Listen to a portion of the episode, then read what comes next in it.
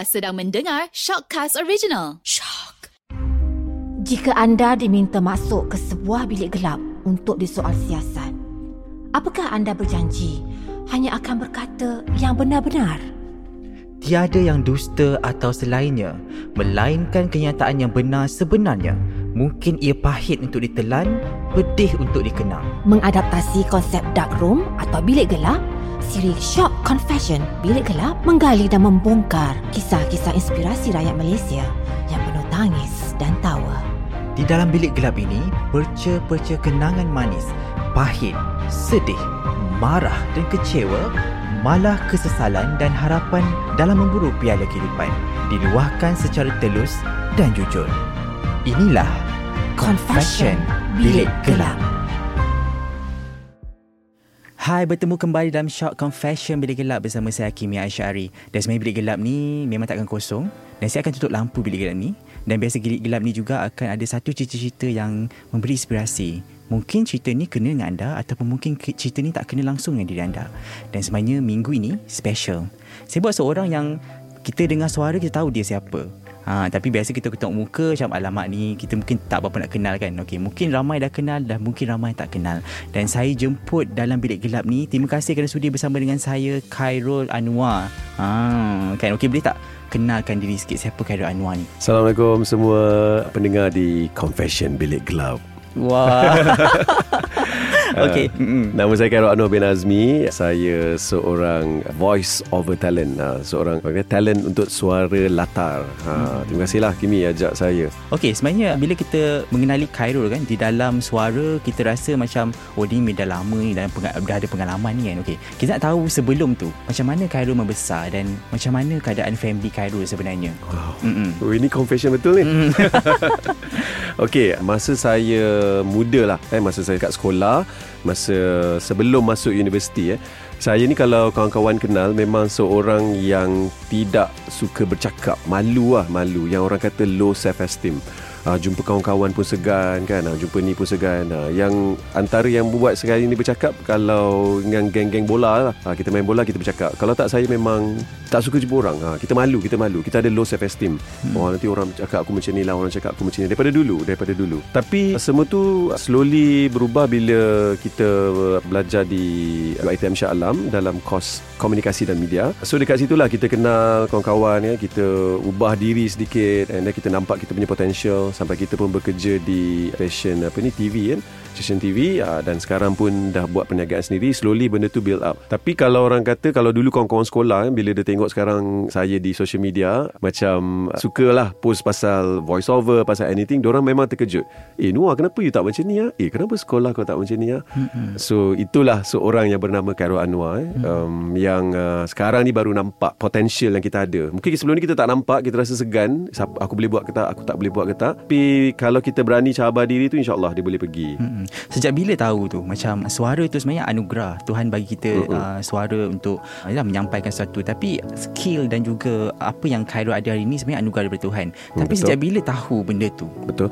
Okey, masa saya belajar di komunikasi dan media di UiTM, uh, majoring in broadcasting pula tu. Saya ni seorang yang tak suka jadi orang kata frontliner Eh, frontliner ni dalam bidang uh, media ni Inilah pengacara uh, Pembaca berita kan DJ uh, Tu lebih kurang lah Dia punya frontliner Muka depan lah orang kata. Saya ni lebih minat jadi orang belakang tabir. Uh, Jadi kita cita-cita dulu Nak jadi pengarah, pengarah filem. Uh, Tapi dapat lah Tak buat filem lah. Uh, hmm. Jadi pengarah di program TV So satu hari tu Saya ni punya karakter Masa saya bekerja awal Zaman-zaman muda lah Macam Hakimi ni Umur 20-an dulu kan Semua benda kita nak rebel. Oh saya kata saya boleh buat Saya bagus ni bawah Saya buat program ni mesti hebat. Uh, saya buat ni mesti hebat mesti hebat. Semua kita kata kita nak riba so satu hari tu bos saya cabar saya. Dia beri peluang dia kata okay Noah bagi kau jadi producer untuk satu program ni. So saya pun ambil lah program tu. Dan uh, bila kita jadi producer tu memang kita ada idea. Tapi bila kita deal dengan artis kan dengan pelakon kan mm-hmm. baru kita tahu bukan mudah eh bukan mudah. Sebab bila saya cakap kan ada satu program tu saya buat uh, saya pakai satu pelakon tu lah tak boleh nak mention nama dia saya ingat sampai sekarang. Thank you so much. Uh, abang tu lah punca segala-galanya. Mm-hmm. saya kata dia dah buat dia dah berlakon cerita tu ala uh, uh, program tu macam program yang prank-prank orang tau. Uh, hint tu dia prank orang. Tapi bila part nak buat voice over uh, Contohnya orang yang dikena prank tu Macam dia dah kena ikat kan. Dah kena ikat dah, dah kena ikat lah Macam oh tolong tolong. So bila buat voice over Saya suruh dia buat macam Ah padan muka kau Kita kena kan dia. Something like that. Uh, Tapi bila dia buat dia macam ah, Kau tengok budak tu dia kena ikat. Ha, ha, ha. Dia kurang kena kat situ. So saya macam cakap dia Eh bang um, Suara sedap Tapi tak kena lah Tak kena lah. So saya kena balik. Dia kata Kalau kau pandai kau buat lah Ah, dia, kalau kau pandai kau buat ah. Semua tak kena tak kena apa ya hebat sangat. Oh, saya pun terkejut lah. Eh, macam mana aku nak macam mana kan? Macam mana aku nak explain kat dia nak buat macam mana yang aku nak buat. Sebab kita pun tak pandai nak buat. So because of that, my boss saya jumpa my boss dengan nangis-nangis lah, boh, kena marah berlaku. So masa tu dia kata balik, "Itulah Noah. Ingat eh, mungkin kita rasa kita hebat. Ha, tapi in order for you untuk lead sesuatu in order untuk you untuk grow untuk berjaya kan you kena dengar cakap orang. You, you kena belajar dulu belajar dari pengalaman. That's why orang kata aku makan garam dulu. You belajar dari pengalaman. You mungkin hebat betul. I cannot be denied. Idea you memang lain. Tapi in order untuk you buat sesuatu you kena belajar dulu. Pengalaman you yang paling penting. So apa masalah you sekarang ni adalah pengalaman you berkomunikasi dengan orang. Kau sedap-sedap je kau umur dah lah 20 lebih kan. Aku kering lah tu nak suruh orang macam ni kan. So apa aku suruh kau buat? My boss cakap kau pergi audition Itulah benda pertama saya buat. Eh, saya pergi audition. Saya cakap, bos, saya, saya tak minat pun jadi DJ lah, apa benda pengacara kan. I'm not that kind of person. Ya, aku tahu. Kau pergi sana bukan untuk jadi DJ atau untuk jadi pengacara. Muka kau memang tak handsome pun. Dia bahan lah. Okay. So, begini untuk apa, bos? Kau pergi untuk kenal orang dan kau belajar. Kau kena belajar macam mana cara seorang DJ jadi DJ. Macam mana seorang pengacara jadi pengacara. Bukan mudah. Kita nampak senang kan nak bercakap kan. Depan kamera cakap, Hai, anda sedang menyaksikan uh, short podcast Bilik Confession. Nampak mudah cuba berada di tempat tersebut. So, saya pergi audition tu. Buat pertama kali masa tu dalam hidup saya. Uh, masa audition tu, Sharifah Alia. Hmm. Uh, kalau siapa kenal Sharifah Alia.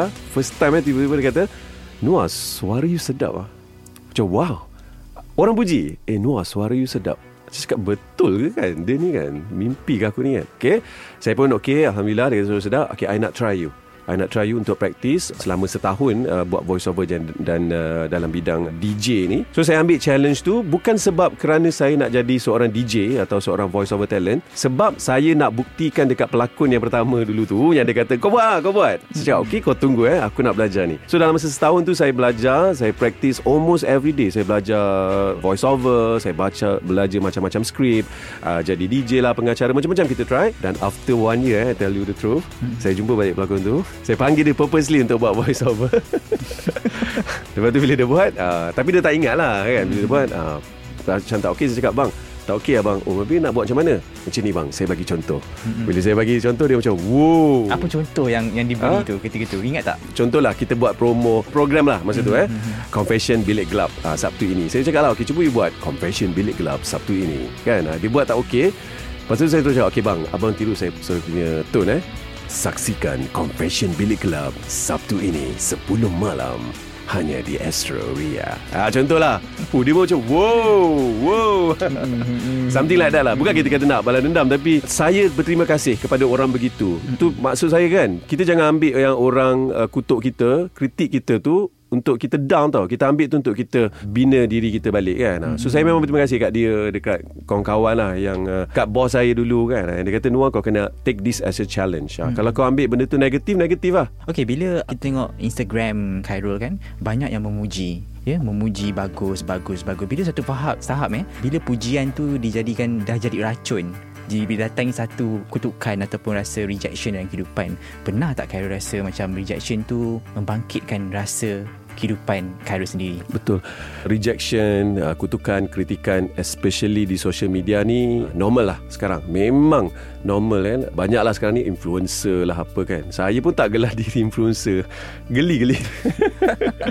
Saya tak sangka kan. Mm-hmm. Saya buat voice over saja. So, um, benda ni normal. Saya nak cerita satu benda eh. Apa yang berlaku uh, Khairul Anwar Azmi ni mula aktif di social media semasa lockdown yang pertama tahun lepas. Mm-hmm. Uh, saya rasa bulan March eh. Mm-hmm. Bulan March April. Sebelum tu saya kat social media pun tak nak post. Mm-hmm. Eh geli lah nak post aku buat VO. Eh geli lah nak post. Eh kan kawan-kawan bahan kan. Mm-hmm. Alah aku buat VO je. Aku bukan pengacara pun kan. Ha, tapi apa yang berlaku masa first lockdown tahun lepas. Terus terang eh hari pertama bila PM umumkan tu. Lockdown selama beberapa hari. Itulah kan. oh, saya buat bisnes eh. Mm-hmm. Saya seorang businessman. Saya ada production house sendiri. Saya menangis masa tu. Saya terduduk lebih kurang dua hari saya menangis. Tak tahu nak buat apa. Bukan menangis pasal diri sendiri.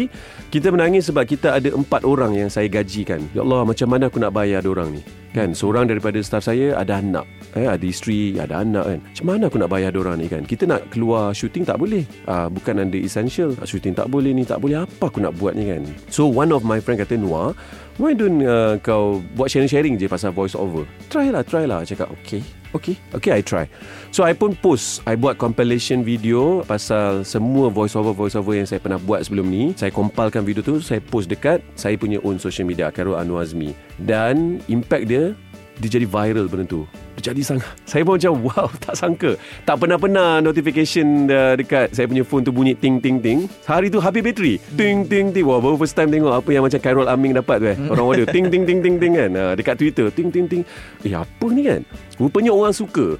Masa tahu orang suka tengok benda yang diorang tak pernah nampak sebelum ni. Yang selalu dia nampak ni kan. So saya post. Bila saya post benda tu, okay kita pun okay lah orang kenal kan. Tetapi back to topik kita balik, kritikan. Kritikan normal. Walaupun kita rasa ramai suka kita, tapi kita tahu orang tu kita tak kenal. Tapi bila kita dengar kritikan daripada orang yang kita kenal, contoh sahabat ke apa kan, dia bagi satu ayat dia. Contohnya, eh, elah, yo yo, aduh. Elah, macam elah buat video je pun. Tak payahlah.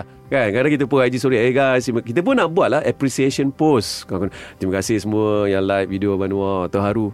Ha, satu komen je. Dia satu komen je boleh boleh ubah segalanya. Eh, elah, boyo doh. Bajet-bajet lah. Macam artis lah kau. Uh, saya down balik. Saya down. Ya, apa ni babe? Sebab orang tu kita kenal. Hmm. Apa ni kan?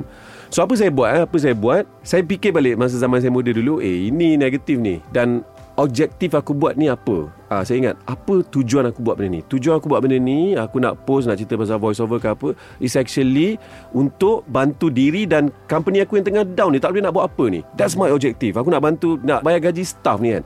Ignore Ignore je Biarlah Biar Ignore them Ignore them Pernah tak Kimi dengar perkataan Circle yourself With positive people mm-hmm. Pernah dengar kan mm-hmm. ha. So saya anggap masa tu uh, You are not my circle of friend Ignore. Bukan kata ignore kita buang dia sebagai kawan. Mungkin cara dia membahan. Tapi ignore. Jangan layan Jangan layan. So apa saya buat? Kita apalah. Sebab segan dengan Garano Azmi tu Takut member-member bahan Saya create another Instagram. Mm-hmm. ha, Nama dia Noah Storyteller. So saya create another Instagram. Saya cakap Tak apalah aku create another Instagram So that Siapa-siapa yang nak follow Instagram pasal voiceover tu mm-hmm. Yang tu mesti yang betul-betul support.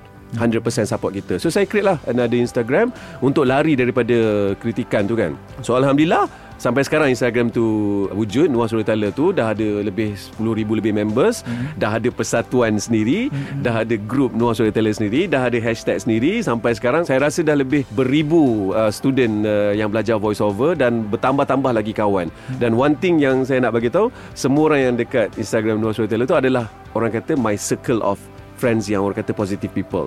Hmm. Ha, hasil daripada kena kritikan dekat Instagram yang awal tu. So apa yang nak beritahu kat sini adalah kalau lah saya down sebab PKP tahun lepas ataupun kalau lah saya down sebab kritikan ataupun bahan daripada kawan-kawan tu kan ha, silai bulan shortcast pun tak jemput Karo Anwar hari ni. Betul tak? Ha, sebab Karo Anwar macam asal nak push je tak yalah dia orang bahan lah. Tak yalah bahan lah kan. Sebab kita tak tahu potensial yang ada dalam diri. Buat voice over je pun.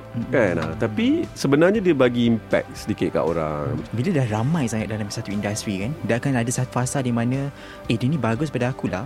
Hmm. aku kurang bagus pada dia. Pernah tak Khairul melalui satu fasa compare diri Khairul dengan orang lain? Dan macam mana Khairul hadapi benda tu? Okay dia lagi bagus pada aku aku lagi bagus pada dia. Dia normal. Mm-hmm. especially dalam bidang-bidang kita ni tau. Mm-hmm. ah, aku nyanyi bagus pada kau lah. Aku jadi pelakon bagus daripada kau kan. Benda tu normal Okey, saya sendiri dalam bidang voice over ni pun yang orang kata sangat kecil lah. Sangat kecil. Kalau dari entertainment ni, yang tinggi ni macam pelakon, penyanyi kan, selalu orang dengar kan. Voice over ni kecil je. Kadang-kadang orang tak perasan pun apa tu voice over. Pun ada dia punya politik dia juga. Oh, asyik suara dia je.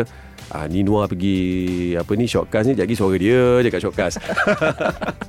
normal. Okay. Normal, normal. Tapi apa yang kita buat adalah like I said, back to your niat. Kenapa you buat benda ni? You buat benda ni untuk apa? You buat benda ni nak cari rezeki ke Nak ni ke Satu Number two Like I say Sebab kita buat bisnes Saya hanya berkawan dengan Orang yang positif saja Ha, orang yang positif. Kalau kita dengar contohlah Hakimi ni pun buat VO kan.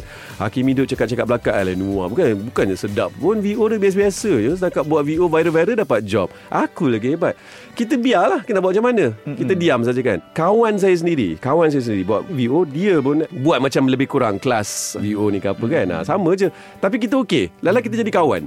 Ha, kita jadi kawan dan kita buat sekali. Ha, saya macam tu. So, biasalah tu kritikan here and there macam mana kita nak hadapi benda-benda macam tu tu like I said again ignore lah guys. Ignore ignore. Ignore bukan kata kita jangan kawan. Contohnya Hakimi yang cerita belakang tu janganlah kita tak berkawan dengan dia.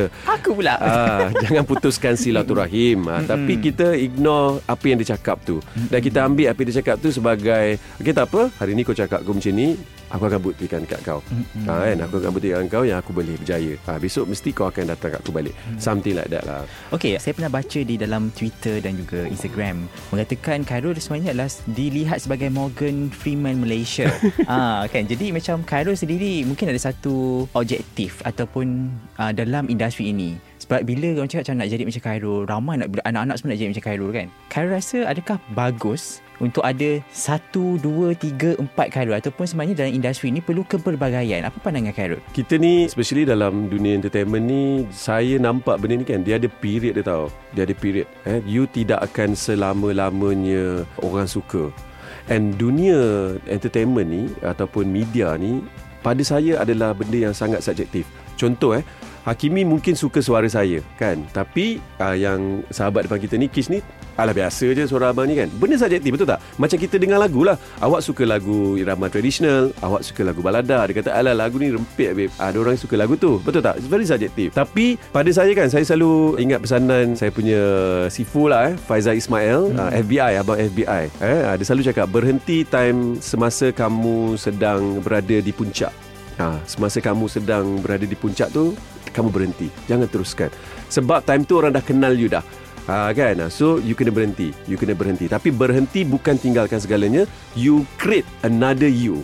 So biar orang lagi kenal you. Sebab imagine eh Kalau Karawan Azmi ni Sampai umur 50 Sekarang saya umur 37 Kalau sampai umur 60 Saya masih lagi nak post kat Twitter Nak post kat Instagram. Ya Allah Dah tak relevan dah Time tu betul tak? So apa yang Abang Faizal cakap Sahabat-sahabat lain You create another you. Kan you create another you Biar you punya legacy tu lagi ni lah. Dan Dulu masa saya buat Kelas uh, voice over ni uh, Kita buat sharing pasal voice over Dan kita buat kelas voice over Ramailah student masuk Orang kata Yang ni orang akan cakap Kalau you create another you You tak risau ke Nanti mm-hmm. job you hilang Betul tak? Kepada semua pendengar Shortcast Dengarlah eh Dengar ayat ni eh Lagi banyak you share Lagi banyak you memberi lagi banyak rezeki akan masuk. Percayalah cakap saya. Lagi banyak rezeki akan masuk. The more you share, lagi banyak rezeki akan masuk. So, saya create lah tu bila saya create saya punya persatuan uh, voice over ni, si pencerita ni. Ramailah budak-budak pandai buat voice over, everything. Diorang dapat banyak peluang pekerjaan. Dan saya tak ada pun hilang job VO. Still ada. Still ada. Lagi banyak lagi dapat. Lagi banyak dapat. Dan uh, sebelum ni tak pernah macam buat sharing. Buat-buat sharing pasal VO lah, pasal talk, uh, motivasi diri ke apa kan. Ha, sekarang dah jadi macam tu pula. Oh, universiti ni panggil lah uh, apa tu ada corporate ni panggil lah government panggil lah kan untuk buat talk dah jadi side of income lah kat situ hmm. uh, kan so masuk dekat situ lah lagi banyak kita share lagi banyak rezeki, rezeki kita dapat uh, akan datang kan? hmm. eh. Okey, saya suka mengenali seseorang dengan metafizik dia ya saya melihat Khairul Anwar lahir pada tahun 13 8 1984 betul hmm. dan kiraan metafizik ini nombor 7 jika dilihat Khairul seorang yang cerewet sensitif dan selalu peka dengan persekitaran dan juga kalau diberi cinta dan keuangan, duit yang banyak, kalau memilih cinta. Okey, berdasarkan metafizik ini ya. Okey, sebelum itu, apa makna kejayaan bagi Khairul? Sebab setengah orang subjektif. Ada cakap macam kena rumah besar, kena kereta besar, kena ada isteri yang cantik dan sebagainya. Khairul sendiri seperti mana? Kejayaan uh, pada saya adalah apabila kita berjaya hasilkan sesuatu yang bukan hanya beri impact pada diri sendiri tapi beri impact kepada semua. Okey, itu maksud erti kejayaan pada saya.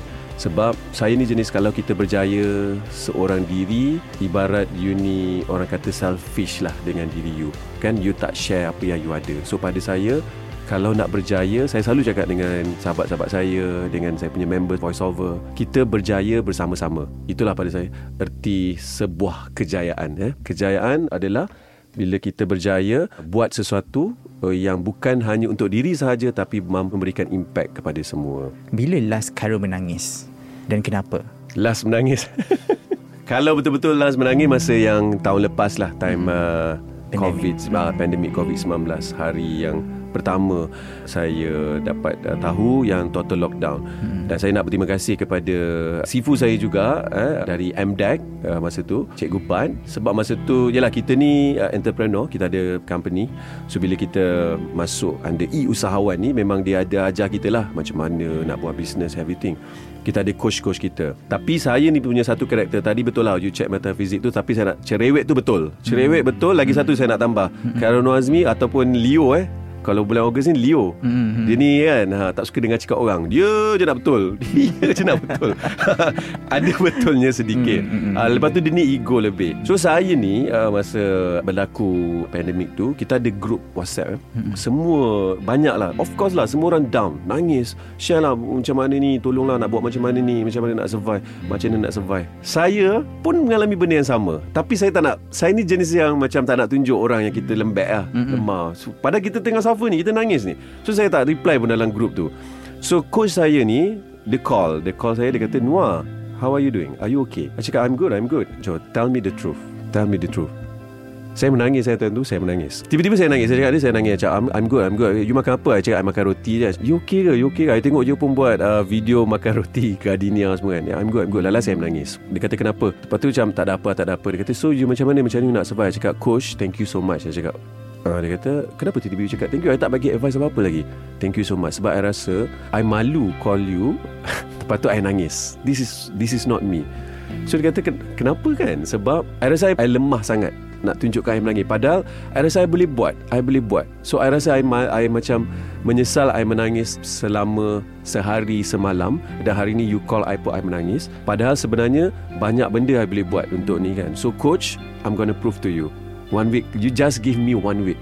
Okay you just give me one week I can survive balik. I akan tunjukkan apa yang I buat. So dalam tempoh seminggu tu lah Yang saya post pasal voice over Kita tukar modul bisnes Daripada buat production Terus jadi Kelas online voice over Yang Alhamdulillah Ya Allah ya. Sampai sekarang orang masuk. Kan? Uh, because of that lah. Because of tangisan tu. Mm-hmm. uh, because of tangisan tu kan? Uh, saya seorang yang tak suka menangis tapi bila kita nangis tu kita macam malu uh, dan uh, itulah kita akan prove lah kita akan prove. Uh, tu saya nak berterima kasih lah kat coach saya tu juga kan? Because of dia punya call tu Lepas tu terkejut kan? Lepas tu Depan dah habis Kita punya kelas usahawan tu Dia pun cakap Macam mana Noah? I, I rasa you boleh survive everything kan? I pun cakap terima kasih kau You banyak tolong I. Dia pun cakap I pun tak advise you sangat Sebab I dalam, bukan dalam bidang production. Tak you bantu I sebab you call I Because of your call tu. Sebab Masa you call I tu I rasa ibarat I bercakap, tengah bercakap dengan mak sendiri. Ha, Sedang bercakap dengan mak sendiri. Kan Mak dalam bidang bisnes Dan you ubah hidup I lah time tu kan. Family Khairul Macam mana? Orang senang Ataupun seperti mana? Kami orang biasa. Orang biasa saja uh, Ayah seorang government servant Mak saya seorang full time housewife Uh, orang biasa je. Hmm. uh, Adik-beradik lima orang. Okay Kita akan gelapkan lagi bilik ni. Tadi dim-dim je Ni gelapkan lagi. If you can turn back time kan Apa yang you nak akan ubah dalam diri you? Ataupun you rasa Okay dengan apa flaws yang you lalui? Ubah untuk menjadi Khairul yang lebih baik. Kalau lah saya nak ubah balik eh, uh, diri saya sebelum ni Saya nak spend more time dengan family lah. Eh, Dengan family dengan uh, kawan-kawan. Sebab sebelum ni masa kita uh, daripada kita belajar pun kita belajar di Perlis masa tu. Ayah ni dia government servant dia selalu berpindah-pindah. Kejap kat Johor lah kejap kat Melaka. Lepas tu kita bekerja pun dalam bidang media. Hakimi pun tahulah kan media ni macam mana kan? Balik 3-4 pagi. So tak ada masa. Raya pun tak sempat nak jumpa. Kalau boleh lah eh, saya nak turn back time tu saya memang nak spend banyak lagi masa dengan family dan uh, nak buat bisnes tu awal-awal. Ha, bila kita buat bisnes ni kita ada banyak masa sikit kan.